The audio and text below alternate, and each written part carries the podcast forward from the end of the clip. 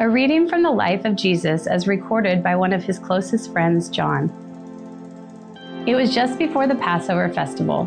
Jesus knew that the hour had come for him to leave this world and go to the Father. Having loved his own who were in the world, he loved them to the end. The evening meal was in progress, and the devil had already prompted Judas, the son of Simon Iscariot, to betray Jesus. Jesus knew that the Father had put all things under his power, and that he had come from God and was returning to God. So he got up from the meal, took off his outer clothing, and wrapped a towel around his waist. After that, he poured water into a basin and began to wash his disciples' feet, drying them with the towel that was wrapped around him. When he had finished washing their feet, he put on his clothes and returned to his place.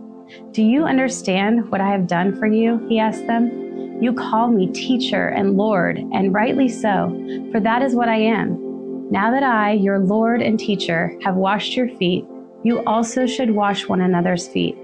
I have set you an example that you should do as I have done for you. Very truly I tell you, no servant is greater than his master, nor is a messenger greater than the one who sent him. Now that you know these things, you will be blessed if you do them.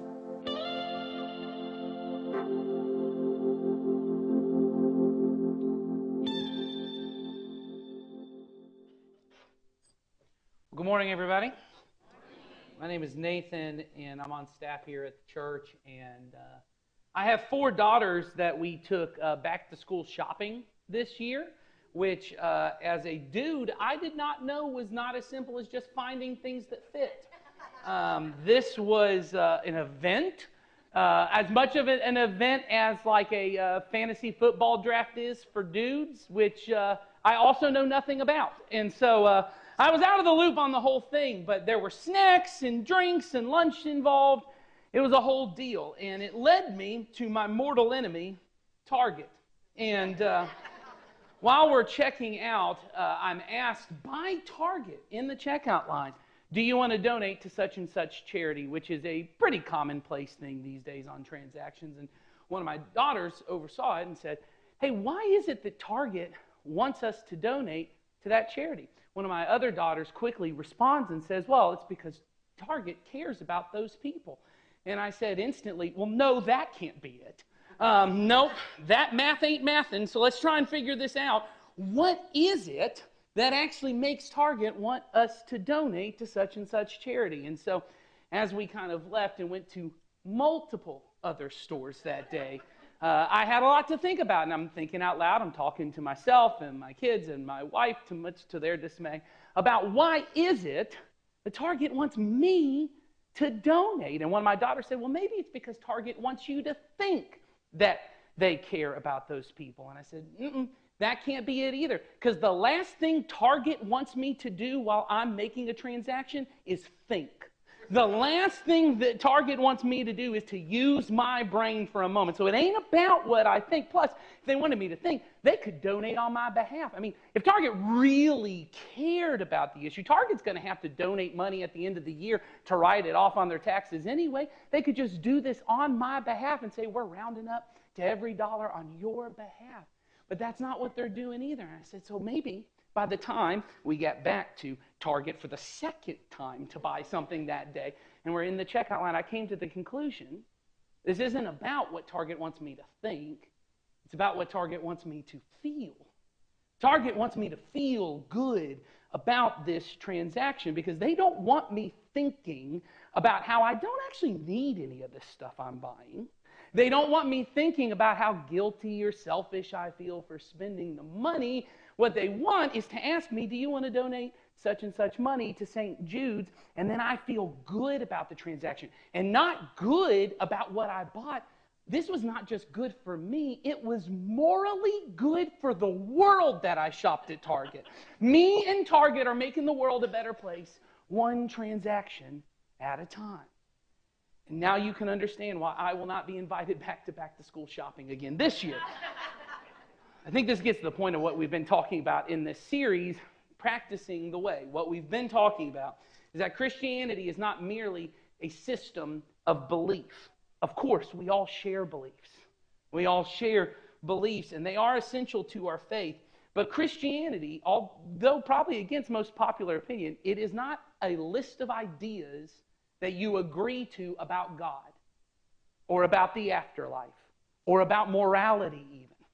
Christianity is not a system of ideas that you just accept and believe. It is the choice to arrange our lives around trusting and loving and pursuing Jesus as King and Lord and leader. Christianity is about choosing to follow the way of Jesus. In fact, it's what the earliest believers even called themselves. They didn't call themselves Christians, they called themselves followers of the way. Because Jesus called himself the way, the truth, and the life. And so to follow the way, the truth, and the life meant to follow his way, his truth of life. It is not just about what you choose to believe, though, it is about growing in your love for him by growing in your obedience to how he has called you to live. So, in this series, we're looking at how Christians really around the world practice their faith.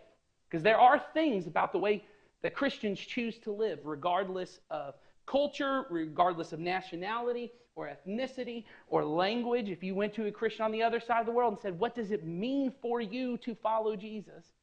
they would probably point to many of these kind of practices. Because God is not simply after your thoughts. And we said this on the first week. God is after your heart. He wants you to desire Him, to pursue Him, to love Him. And your practices, your habits, the way that you choose to live, even in unconscious ways, they are the things that form your desires, not just what you think. But see, it's not just God who is after your desires. Anyone who wants to get anything from you, anyone who wants to sell you anything, listen to the primary debates that are going to go on in politics. It is not about trying to convince you to think something. Everyone's kind of saying the same thing. It is about trying to control your desires, to get after your heart, what it is that you most want. My favorite philosopher, Dallas Willard, identified the four primary questions philosophers throughout history, right? Throughout history and across the world, they've all been trying really to answer these four primary questions. And the reason that they're primary is because they are fundamental to the desires we have. Any period in history, any place on the planet, people are trying to figure out what is true about this. So here they are. Number one is what is reality? Everyone's trying to figure out what is true, what is real in life. In our world, this is why there's so much debate over who controls the facts. As if someone could control facts, as if someone could control truth. Truth is just truth. And we want to know how do I know what is true? What is real? And that is fundamental to answering the other three questions, which is who is really blessed or who really has the good life, is the way we say it. How, how do you really have the good life? More than that, who is a good person? I don't just want good things in my life. I want to know I'm good. At the end of the day, when I look at myself in the mirror, I want to know I'm a good person. And then, fourth, how do I become a good person? And every culture, every time period has come up with different answers to those questions.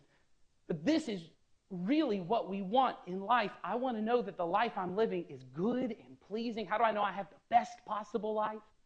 Right? All self help books are around this. How to have the good life. Right? All advertising is around this. How to have the good life. And I want to know that I am good. And see, this is what advertising companies are going after. They are trying to convince you if you want the good life, you need our product.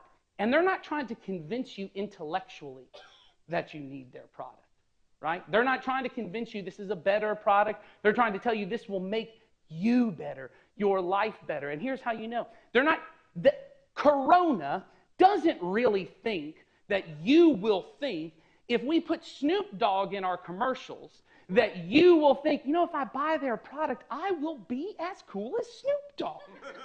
they don't think you actually think that, right? It's not about what you think. What they do is they want to show Snoop Dogg drinking a Corona, and then they want you to feel, well, maybe. I mean, maybe. I'm not saying it's going, I don't think it's going to happen, but it might. maybe it kind of feels like it might be true. This is why the whole donating on every transaction is so brilliant because now when you visit Target, you get to answer all those questions. Here's how I know what's real. I stood in the checkout line and I all this stuff I bought, it's going to give me the good life. Now, if you thought about it, that coffee tumbler ain't making your life any better. If you thought about it, you kind of feel like it is, and you feel a little guilty. And then you do, they say, hey, do you want to round up your 43 cents to the next dollar, give it to St. Jude's? And you go, well, maybe that'll make me a good person. And you don't think I'm a good person because I donated 57 cents, but you feel maybe. I'm certainly better than the person who didn't donate the 50 cents. And no, this, this coffee tumbler is not going to change my life. Maybe. Maybe I'll start my morning. I'll just be in a good attitude because I got good vibes from this coffee tumbler. Maybe. Because it's not about what you think, it's about what you feel, it's about what you desire. And Jesus also had answers to these questions. What is reality? God. God in his kingdom. There is no greater reality than life with God. Jesus said he was the way, the truth, the life. Not one way out of many, not his personal truth and you've got your personal truth. He way, the truth, the only life that actually is good and pleasing because it's the only one that lines up with reality. Not the lies that we buy into that maybe a couple more purchases in my life will be good. Maybe a little more respect at the office in my life will be good. Maybe a little more exciting sex and then my life will be good. It doesn't work because it doesn't line up with reality. But the only way, the only truth that lines up with a good life, which is the second question, is Jesus' way. What is the good life? Anyone who lives in God's kingdom, here's the part we don't like, under his authority. In God's kingdom, under his authority. Jesus said to seek first God's kingdom and his righteousness, and all this stuff we worry about, it'll take care of itself. You center your life, you point your life towards God and His kingdom, and that's a good life. This means that a good life is not found in a Tesla or F 150s are more your vibe, an F 150. It's not found in a solid retirement, great vacation, or an exciting sex life, or more money than you know what to do with. The good life is found with God under His rule. And if we live in this way, we become, question three and four, a good person. Jesus said, in his view of reality, the good person is the person who can love the Lord your God with all your being and love your neighbor as yourself. But here's the truth God defines reality, so you don't get to define what love is. He does. And Jesus said that love, loving God, loving others, it looks like the cross. On the night before Jesus on the night before Jesus went to the cross to show his followers what real love looked like, he sat down to have a final meal with them. It would be at this meal that Jesus would give his new command to love one another like he had loved them. But before any of that took place, Jesus demonstrated what a blessed or good life in his kingdom looked like in a shocking way. One of the disciples at this meal, John, would later write about this event like this Jesus knew that the Father had put all things under his power and that he had come from God and was returning to God. Now, think about that phrase all things were under Jesus' power. Jesus had all power to shape reality how he saw fit. Jesus had the power to control things in whatever way he wanted them to go. And instead of getting out of going to the cross, instead of sitting on an earthly throne and making people serve him, Instead of what most of us think is the good life, Jesus chooses a different kind of good life. He desired something different. So he got up from the meal, took off his outer clothing, and wrapped a towel around his waist.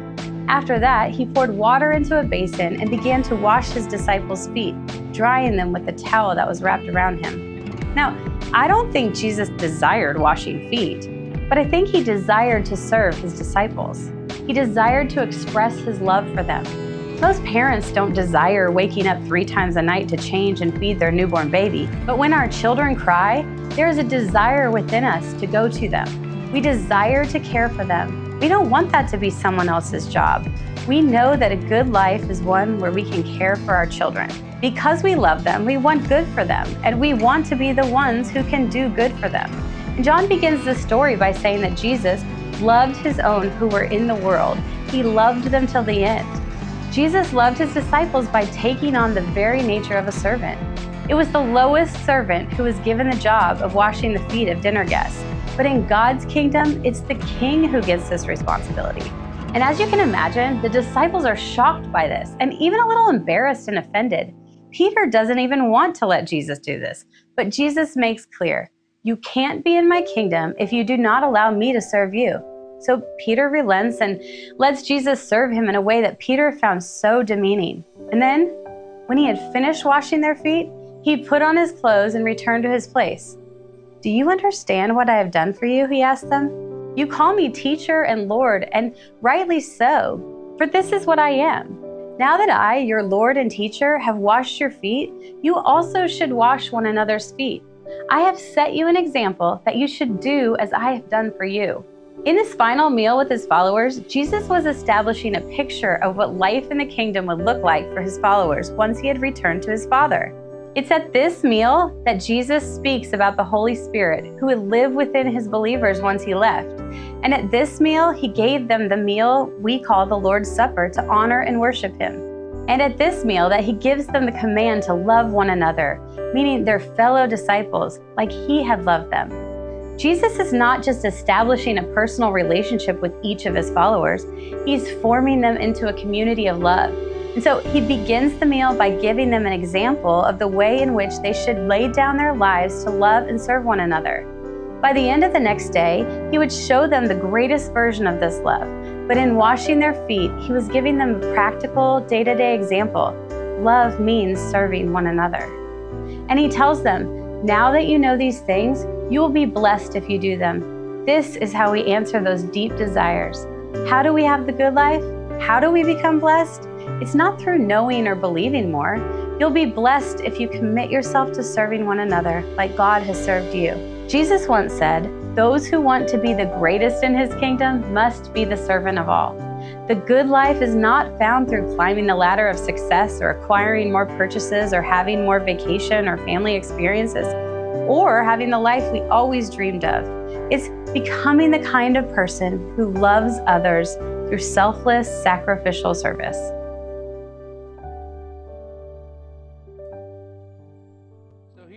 Practice of Jesus for each of us from his way. Christians are people who practice humble service towards one another for the sake of giving our lives away to King Jesus. Another way to say it is we serve one another to serve Jesus. We love one another to love God. John, who wrote this story from Jesus' life, would go on to write another letter to uh, the early church, and it's all about what it actually looks like to live out this new command that Jesus had given them to love their brothers and sisters in Christ the way that he had loved them. And it is only from a community of love. A com- there we go. Sorry. I didn't hear it at first, and then I heard it about halfway through. I was like, someone trying to get my attention? It is only from a community of love a community centered around loving God and loving one another, that we can ever really be formed into the kind of people who could love our neighbor, love people outside the community, love our enemy. It is only by being formed in a community of love that this is even possible. Here's how John says it in 1 John. He says, This is how we know what love is. Jesus Christ laid down his life for us. And we ought to lay down our lives for our brothers and sisters.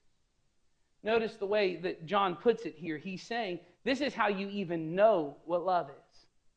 I think there's something in all of us that thinks, Well, everyone just knows how to love. I mean, it's just like instinctual for you. Of course, you love whoever you want to love. But John says, No, no, no. This is how you know what love is. Jesus Christ laid down his life, and you ought to then lay down your life for your brothers and sisters.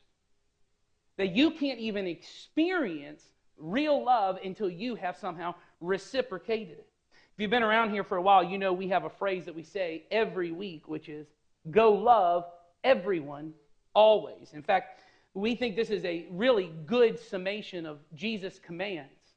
It's to love everyone always. We put this on shirts a while back and we gave it to everybody, and a lot of you probably still have those shirts and you've worn them out in public, and I guarantee you nobody has ever come up to you and said, Love everyone always. How dare you? How offensive is that? Love everyone always? It's because for most of us, love is primarily a sentimental, vague kind of notion.